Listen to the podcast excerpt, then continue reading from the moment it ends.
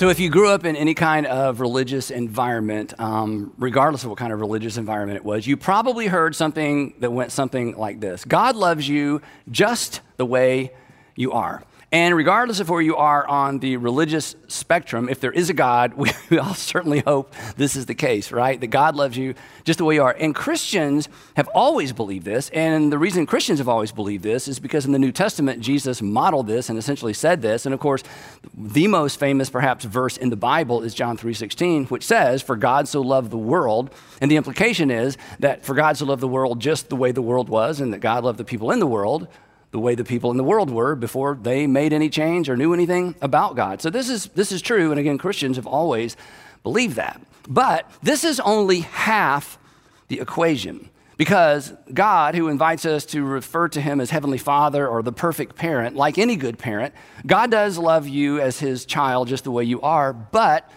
God loves you too much to leave you the way that you are. And as we're going to discover today, if necessary, God, like a good parent, is willing to hurt your feelings to get you to move on from the way you are so that you can become everything you could be and everything you should be and everything God knows that you have the potential to be. And that is a good thing. Today, we're in part two of our series, Paper Walls, moving beyond the excuses that hold you back. As we said last time, there are things that we should carry forward season to season, year to year, and then there are some things that we should leave behind. And this series is about one of those things that we should all leave behind, specifically our excuses. Um, excuses are strange things. Excuses, we've said, are kind of like paper walls. From, from a distance, they seem like actual obstacles that keep us from doing things, that keep us from moving forward, that cause us, you know, to lose all kinds of opportunities. But they seem so real, they seem so intimidating that, again, um, we just don't go charging through those paper walls that are actually excuses. Uh, from a distance, again, they seem like actual obstacles. From a distance, um, they actually sound like and actually sound like and we refer to, refer to them as actual reasons. Now um, if you think about it um, there's a very fine line between an excuse and a reason. One disguises itself as the other and then over time in our conversation and in our responses to people um, our excuses that sound like reasons they become our becauses and all of us, every single one of us, have a short list or maybe a long list of becauses that we, we retreat to or we actually hide behind. You know, why don't you exercise? Because. You know, why don't you eat better? You know, because. You know, why haven't you? Why do you always? Um, um, why, why don't you start? Why don't you finish? You know, why did you quit? Why did you begin that, you know, to start with? You know, why don't you stay? Um, why did you leave? You know, why, why, why? Um, why, why don't you just tell her? Why don't you just tell him? Why don't you just forgive them? And whenever these questions come up, we don't, we never say, well, I don't know, you know, because we're rational people. We, we have a reason, and our reason always begins with because. So we have a list of becauses. But the truth is, and this is what we're going to talk about for the next few minutes, um, our becauses aren't always the causes, right?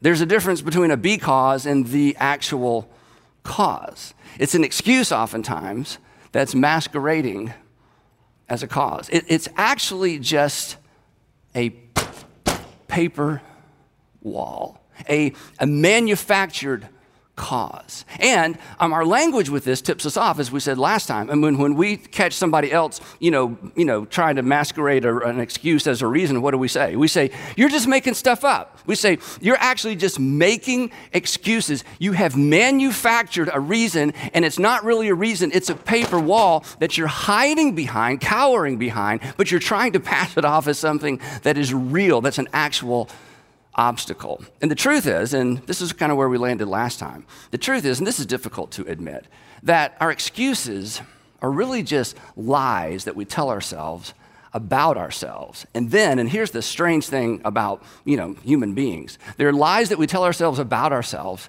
and then we believe them. We believe those lies, and we are so convinced that we can be convincing.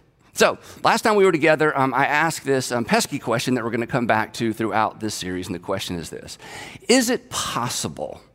Is it possible, would you be willing to consider, is it possible that some of, not all of, that some of your well rehearsed reasons, your becauses, are actually just excuses?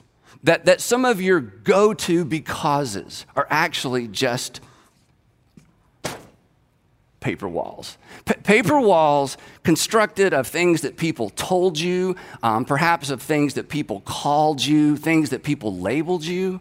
Is it possible that you've actually invented reasons to defend certain behaviors, certain reactions, certain overreactions? You know, why do you always react that way? Why do you always say that? Why do you always respond that way? Because, because, because.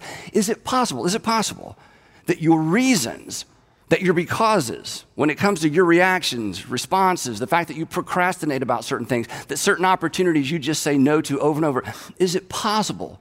These are paper walls that you have created. And the reason you should answer that question, the reason we should all answer this question, is because we need to know and there's several reasons we need to know. If for no other reason, we need to know because other people know. Other people know when we're trying to pass an excuse off as a reason. I mean, they see through that. And the reason you know they see through it, and the reason we should assume they see through it, is because we see through it when other people are doing that as well, right? I mean, other people can tell when you're manufacturing a reason. The other reason to know is that people who make excuses, and you know this, you've seen this, people who make excuses rarely make much of a difference. And you don't want to get to the end of your life and have missed an opportunity to make a difference because you cowered behind and lived behind something you manufactured and considered an actual obstacle.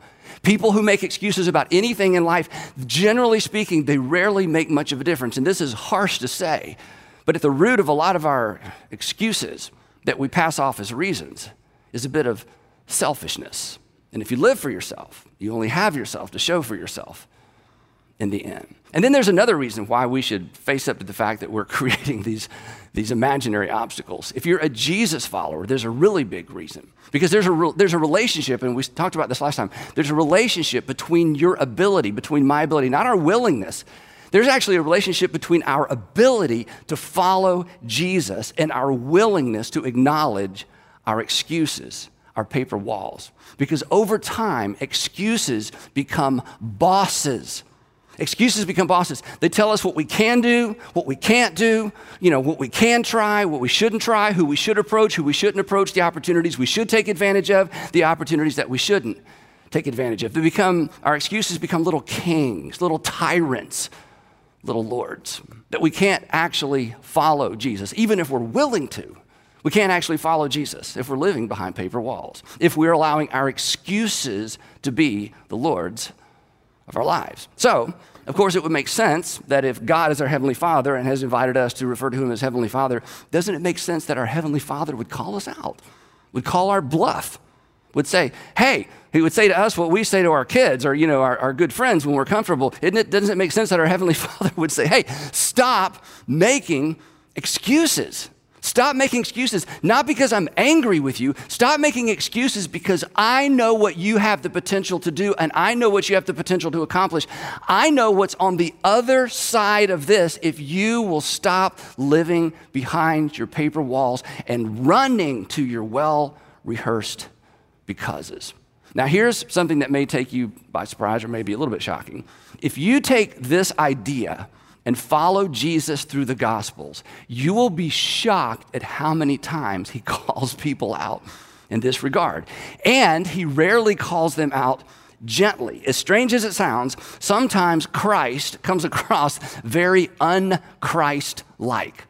But that's what someone who cares, who genuinely cares about a person, actually does. A couple of, of quick examples. One day, Jesus is going along and he either recognizes someone or sees someone, but for whatever reason, he actually invites this man to be his follower. Now, when we read that, we think, oh, that's, that's cool. That's an interesting thing. You know, hey, come be my follower. But no, imagine, you know, this is the first century. This is actual physical Jesus with actual physical followers. So when he would say, follow me, he didn't mean, you know, commit your life to me. He meant like, when I leave this town, I want you to get your stuff and leave this town and follow me. So he is inviting this person to become like one of his core people. It's the opportunity of a lifetime. And I don't know if you remember how this gentleman replied. He says, the text says, but he replied, I would love to, great idea, but Lord, first, let me go and bury my father, which sounds so reasonable. And the way we think is this oh, okay, you need to bury your father. So today's Tuesday.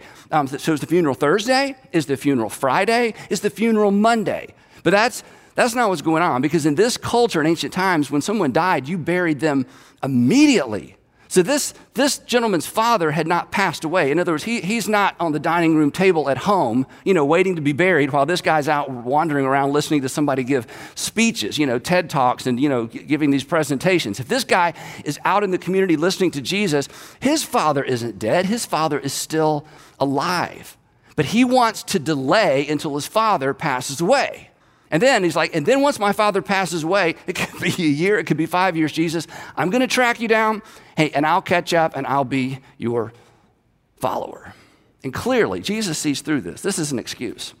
Clearly, this man feared something. We don't know what it was. You know, some scholars say maybe he feared losing his inheritance. If he wasn't at home when his father passed away, his brothers, you know, may take advantage of the situation. We don't know.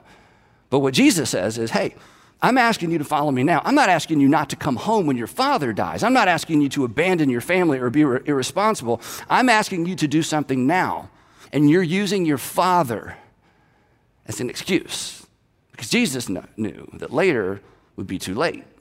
Isn't it true that opportunities come and opportunities go and Jesus would be gone?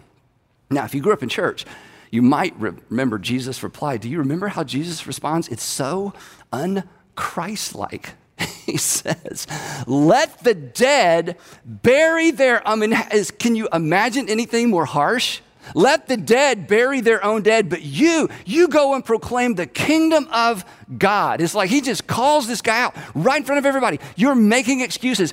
I'm inviting you to something big. I'm inviting you to your name and lights. And your fear of missing out is robbing you of something on the other side of this excuse, and you're going to look back and regret this for the rest of your life. So, yeah, I'm going to be harsh. I'm calling you out because I don't want you to miss out. Because this opportunity is going to come, and this opportunity is going to go, and this opportunity is going to go when I go. And do you know what this, remember what this guy's name was? No. Nobody does. We don't know his name. So after Jesus calls him out, there's another guy in the audience who, you know, got a little bit excited, you know, and just wasn't thinking it through. And he raises his hand and he actually volunteers. So another guy says, Well, Jesus, if he won't, I will. I'll follow you, Lord. And then he, he you know, he looks around, he catches himself, and he looks at Jesus, you know, kind of motley crew, and then he, I guess, remembers some of the rumors. He says, "But first, but first, I mean, I mean, I'm, I'm in, but first, um, Hey, let me, uh, let, uh, if I could, just could I, let me go back and say goodbye to my family. Again, this seems so reasonable. But don't all of our excuses seem reasonable? Isn't that the nature of an excuse? That when it comes out of our mouth, we expect everybody to go, oh, yeah, yeah, yeah, yeah, no problem. I get that. I, I, understand why you won't. I understand why you do. I understand why you can't quit. I understand why you started. I, under, I understand. It always sounds reasonable. But Jesus knew this is an excuse. Besides, you know, go back and say goodbye to your family. Think about what Jesus and his guys did. And they had left their families. They missed weddings, they missed funerals all the time, right? In fact, they were probably, and possibly, I should say, disowned by their families, some of Jesus' disciples, in order to protect their families. It's Jesus. Again, he doesn't say, I understand, I understand. He calls them out. He says, No one so harsh. No one who puts a hand to the plow and looks back. And again, for us, it's like, what? So, what he's referring to is in, in ancient times, you plowed a furrow. And in, in that part of the world, if you've been there, it's very, very rocky. And so, when they plowed a furrow to plant seed, they set their eyes on something directly ahead, and you never took your eye off that post or that tree or whatever it was you were looking at. And that ensured that your furrow was straight. But if you turned around to look behind you, because you've lost focus and because there was so much rock. There's so much rock there if you've been there. Just a little bit of loss of focus and you're off your straight furrow and you've kind of messed up the whole thing. So Jesus says, No one who puts a hand to the plow and looks back is fit, this is so harsh, is fit for service in the kingdom of God. No, you can't follow me. You're, you're afraid to go all in, so I'm going to have to leave you behind. You're making excuses. Now, here's something kind of interesting. Um, there are people, as you probably know, who have made their career out of going through the Gospels and trying to decide what did Jesus actually say and what was made up. Now, we believe the Gospels are reliable accounts of actual events and the sayings of Jesus, but there are people who are like, well, we think he said some of this, but we don't think he said all of this. Almost 100% of all scholars of, you know, all stripes, you know, all theological persuasions agree that Jesus actually made these statements because, and here's their reasoning, no one would make this stuff up and put it in the mouth of Jesus. It is so harsh. No one would just fabricate these statements and say, Jesus said this. But isn't this what love does? Isn't this what a good parent does? If you genuinely care about somebody, don't you, don't you call them out? You don't just pat them on the head. You're not condescending. You don't just ignore them. You come back around later privately. I mean, Jesus didn't do it privately. You come back privately and say, you know, every time this comes up, you give us a because. And I just got to say, I'm not sure your because is the cause. I think there may be something else going on. He names it for what it is. And when you love someone, you say to them, I think, I think it's just a paper wall. You're just making excuses. Now, here's something to consider. And when I was preparing for this um, series and, and, this message in particular, um, I bumped into this terrible question that honestly, personally, I had to wrestle with because I thought before I can get up and talk about this, this is something I've got to internalize, which I always try to do, but um, you know, there's a lot there's a lot to internalize especially with a series like this. So here's here's the question i found myself wrestling with and i got tired of wrestling with it so i decided to let you wrestle with it as well. So i'm going to direct this at you okay? And again you're going to have to use your imagination and depending on you know your religious background or if you even have a religious background but you probably have some respect for jesus you know somewhere in the continuum of belief or disbelief. So just use your imagination and just consider this question how, based on what we've just said, how would Jesus, who, who knows your heart, um, who knows your fears, who, who knows your insecurities, and who knows your entire story and can take all of that into account, but who also understands your potential on the other side of the excuses and the becauses and the reasons that aren't really reasons. How, how do you think Jesus, how would Jesus respond to your reasons? How do you think, when you think about the go to reasons, the hide behind reasons, that, you know, the, the, things that are just so comfortable, they just, as soon as the question comes up, you just give the same answer over, over and over. How do you think Jesus would respond to your paper walls? In an effort to get you to stop hurting yourself, he may be willing to hurt your feelings. He, he may say something unkind because he knows the kind of person you could be and the kind of person you should be. Well, what if there really is a God who invites us to call him Heavenly Father and Jesus really is his son? And in some kind of mystic, mystical, you know, intangible, I can't explain it way, what if God really can see what's on the other side of this for you and he loves you? How does a good God, how does a good Savior respond to your becauses, your reasons? Your excuses, your paper walls. Jesus may actually tell you a parable. He would do that from time to time when people asked difficult questions that he wanted to give a complicated answer to and leave them thinking. Um, a parable, of course, is a made up story. There aren't true stories. Jesus would make up these stories. Jesus wrote fiction. Think about that. He was a fiction author. Jesus would make up stories, and a parable is a made up story in order to make a very specific point to a very specific group of people. So perhaps when Jesus heard your reasons that aren't really reasons, your becauses that aren't the causes, perhaps he would tell you a parable, and perhaps he would tell you this parable. And when he began this parable, if he were to tell you this parable, you would say, Jesus, I've heard this before. And Jesus would probably say, Well, I want you to listen to it again. But now I want you to listen to this, this you know, pretty famous parable through the filter of your becauses, your reasons, your excuses, and your paper walls.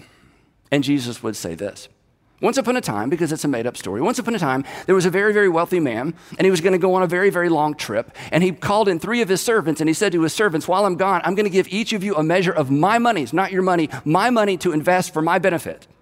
And then when I get back, I'm going to let you come in and tell me what you did with my money that you invested while I was gone. And he gave each of these three servants different amounts, each according to their ability. And then he leaves town and he's gone for a very long time. And eventually, you may have heard this before, he comes back and he asks the three servants to come in and to report about what they've done with the money that he left them to invest. And he was very intentional before he left. He said, I want you to invest this money so that when I return, I'll have a return on my money. Well, the first two servants come in, if you've heard this before, they're so excited because they invested well. In fact, the first two servants actually doubled their master's money and when the master hears this, of course, he is delighted and he says to them, Well done. Well done, good and faithful servant. You have been faithful with a few things. You did exactly what I asked you to do. You've been faithful with a few things. I'm going to put you in charge of many things to which they must have thought, well, I don't feel like this amount of money you gave us was a few things. He's like, oh, we're just getting started. Now that I know that you know what to do with my money and how to invest my money, hey, we're just getting started. And come, he says, come and share in my happiness. Come and share in your master's happiness. This is a win win. It's a win for me and it's a win for you. And then the third servant, who had been given the least amount to invest, which means he had the least amount to lose, he comes in to give his not so stellar report. And do you know what he brings with him to give his report? He brings an excuse. Now, it's important to know that in every parable that Jesus taught, there was someone in the parable that represented God, and then there was someone in the parable that represented Jesus' audience. In our case, the people in the audience is us. And the God figure, as you probably would guess, is the rich man, and the people in the audience, which is us, are the servants. Master, the servant said, so this is the third servant giving his report. Master, the servant said, um, Before I tell you what happened to your money, a couple of introductory statements. I knew that you are a hard man. You, invest, you harvest where you have not sown. That is, you don't leave anything on the table as a business person. You harvest where you have not sown, and you gather where you have not even scattered seed. In other words, you don't just take advantage of your own investments, you have figured out how to profit off of other people's investments. Now, let me back up and sort of give you the implication of what he's saying to his master. The implication is this um, Master, before I tell you what I did with your money, you need to know it's not my fault. In fact, it's your fault. If you weren't, if you weren't the way you are, I would not have done what I did. I mean, this whole thing was completely out of my control. It's all an excuse. Back to what he actually said Master, the servant said, I knew that you're a hard man investing where you have not sown and gathering where you have not scattered seeds, so I was afraid. I was afraid. Now, I want to hit pause here for just a moment because this is so important for all of us. At the root, at the root of just about every single excuse, even the ones that have it because is attached to them, even the ones that we've done such a good job disguising as actual reasons, at the root of every single, just about every single excuse, is a fear, something we fear the fear of embarrassment, the fear of failure, in some cases, the fear of success, the fear of change, the fear of loss, the fear of admission. If I acknowledge that I'm making an excuse and it's not really a reason, I'm going to have to acknowledge something about myself. And sometimes the most terrifying experiences of a person's life, maybe the most terrifying experience of your life, is acknowledging something about yourself that you've never been willing or able to acknowledge before. Master, he said, I'm afraid. And you know what's so interesting is none of us think we're cowards and none of us think we're afraid of anything. And if I were to say to you, Are you afraid? we immediately think of people. I'm not afraid of anybody, I'm not afraid of anything. But is it possible? Is it possible that disguised in our excuses is a fear we've never reckoned with? We've never been willing to acknowledge. And that fear animates and fuels our excuses. And if you're a Jesus follower, follower, it's even more important because Jesus' most oft repeated command was fear not. I'm afraid, he said. I was afraid. So I went out, and because I was afraid of losing what you asked me to invest, I hid your gold in the ground. See, here is what belongs to you. But don't be mad with me, because ultimately, it's not my fault. It's not my fault. And his master replied, I understand. No worries. Here's a gift card. Get yourself a venti mocha with sprinkles and he patted him on the head and he went his way. No, that's not what love does. Are you ready though? Are we all buckled in? Remember, it's a parable. You wicked, lazy servant. I mean, Jesus wasn't messing around. I mean, everybody's on the edge of their stone or whatever they're sitting on, like, what? You know, you wicked, lazy servant. So you knew? I mean, you just admitted it. So you knew that I harvest where I've not sown? In other words, you know I don't leave anything on the table, that I gather where I've not scattered seed?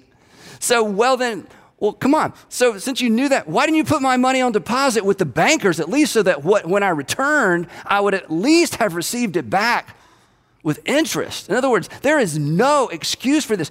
You allowed your fear to blind you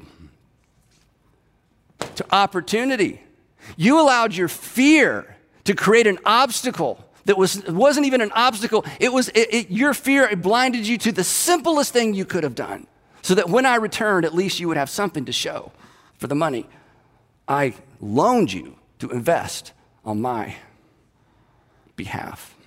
You had an opportunity, but now that opportunity is gone. And then here's the punchline. I got to remind you one more time. It's a parable. It's not a true story, but it is Jesus telling it. So in the parable, the, the rich, you know, master turns to his bodyguards and he says, "Throw that worthless servant outside into the darkness where there will be weeping and gnashing of teeth." And Jesus' point is clear that people who make excuses go to hell. I don't know why you laughed at that. I don't think that's very funny, right? Now, that's not what he's actually saying, but I just want to say if you have teenagers at home who won't do their homework and keep offering these lame excuses, it's something to work with. Anyway, so so so what's the point? Because again, this is so harsh. I mean, you you could, you could have heard a pin drop if they if they'd had pins, right? Here here's it's it's it's intense because Jesus is meaning to be intense. It's, it's extreme because he's making an extreme point. And behind all of that is his love for the world and the people in his audience and for you and you and me. Now, um, any golfers in the room, anybody here play golf? Do we have any golfers? Yeah, I got some golfers. Yeah, some golfers. Yeah. Um, you actually understand what Jesus is saying, whether you recognize it or not. Um, how about this? Don't raise your hand on this one. Anybody here, don't raise your hand. You considered buying Tesla stock when it first went public and you didn't you really understand what Jesus is getting at here, okay? What he's getting at here, weeping and gnashing of teeth, is not an indication of pain and suffering. Weeping and gnashing of teeth is an indication of intense frustration, intense disappointment, intense regret. You're telling me I could have moved through this, and instead, I, because of my fear, I hung back. You're telling me there was an opportunity I missed. You're telling me there's something I could have accomplished, something I could have done for the world, for my family, for my health, and I didn't do it. And now the opportunity has come and it's gone. Ugh. And I realize it's only my fault. And for years and years and years, for seasons of my life, I blamed and blamed and blamed and pointed fingers. And now it finally has dawned on me. I could have done something about this, but I hid behind my reasons that weren't reasons, my becauses that weren't the causes. But now the season has come and the season is gone. And there's nothing I can do about it. Going back to the parable.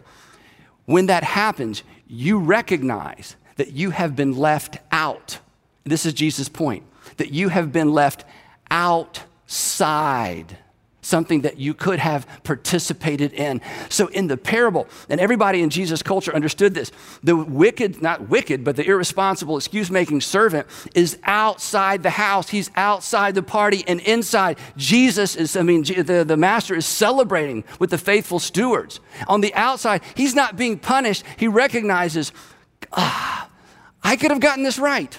I could have done something about this, but I was afraid and I have missed out, and now I am outside.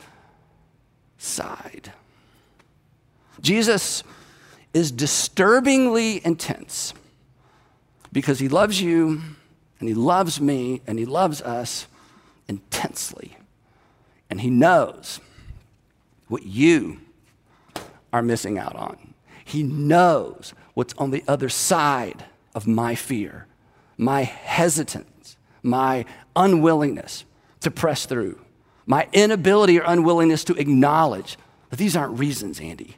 These are just excuses you're disguising as a reason. If you're not, if you're not careful, and this is maybe this is part of why Jesus is so intense about this. If you're not careful, if I'm not careful, if we're not careful, we can excuse our life away. We can, you can excuse a marriage away. You can excuse your family away. You can excuse your relationship with your kids away. You can excuse your health away. You can excuse your faith away because of something somebody said to you, something somebody pointed out to you, and you've been unwilling to press through for whatever reason. I think if we're going to fear something, what we should fear, we, we should fear missing out on who we could and should be. If you're going to fear something, you should fear missing out on who you could and should be. We should fear missing out on what God and who God created us to be.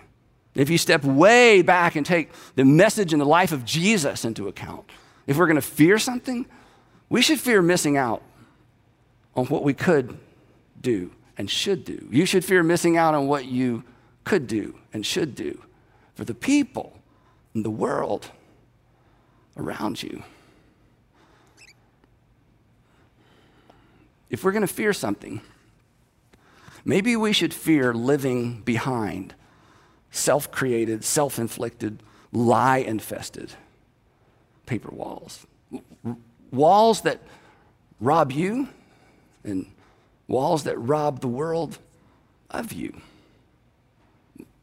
Lies and reasons that aren't reasons that rob me and rob my family of me. So, one more time. How, how would Jesus, you think, how would Jesus respond, respond to your reasons? How would Jesus respond to your becauses? You know how your friends and family members do. They kind of roll their eyes or they just kind of go with it. But how would your Savior who loves you, who knows your entire story, who knows your fears and knows your insecurities and knows the things that have been said to you, but knows your potential, how would your Savior respond to your reasons? The good news is God loves you just the way you are, regardless of which side of the wall you're on. But God loves you too much to leave you the way you are. So he's going to call your bluff.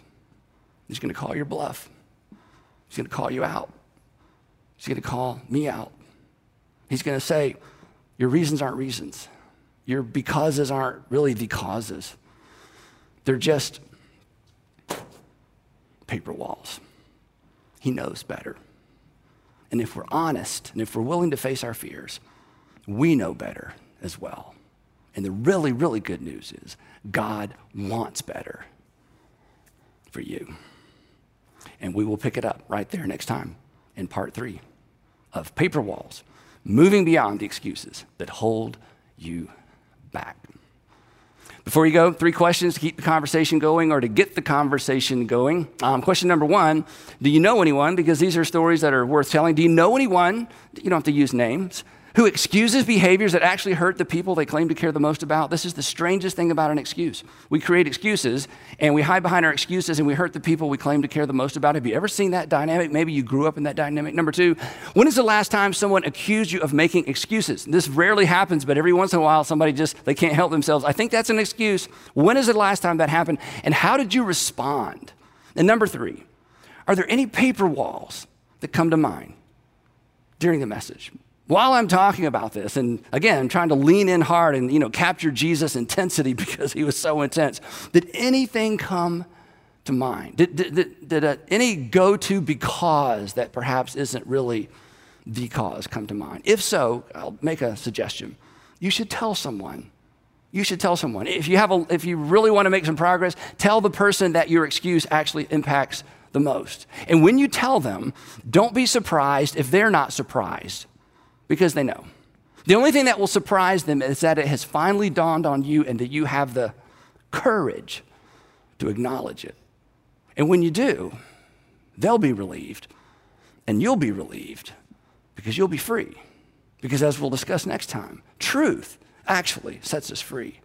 And one of the things that truth sets us free from is our paper walls. Let's pray together. Heavenly Father, Thank you for this reminder. Thank you for loving us so intensely that you track us down, you come after us, you surface these ideas, you bring people around us. Sometimes people we love and respect, sometimes people we have little respect for, and yet they say things we need to hear. Give us the wisdom to listen, give us the courage to respond. And Father, I pray that nobody listening today would live another unnecessary minute behind the walls that hold them back, that make us small, that rob us of our potential and rob the world around us of our potential. So give us eyes to see, ears to hear, and the courage to respond in Jesus' name. Amen.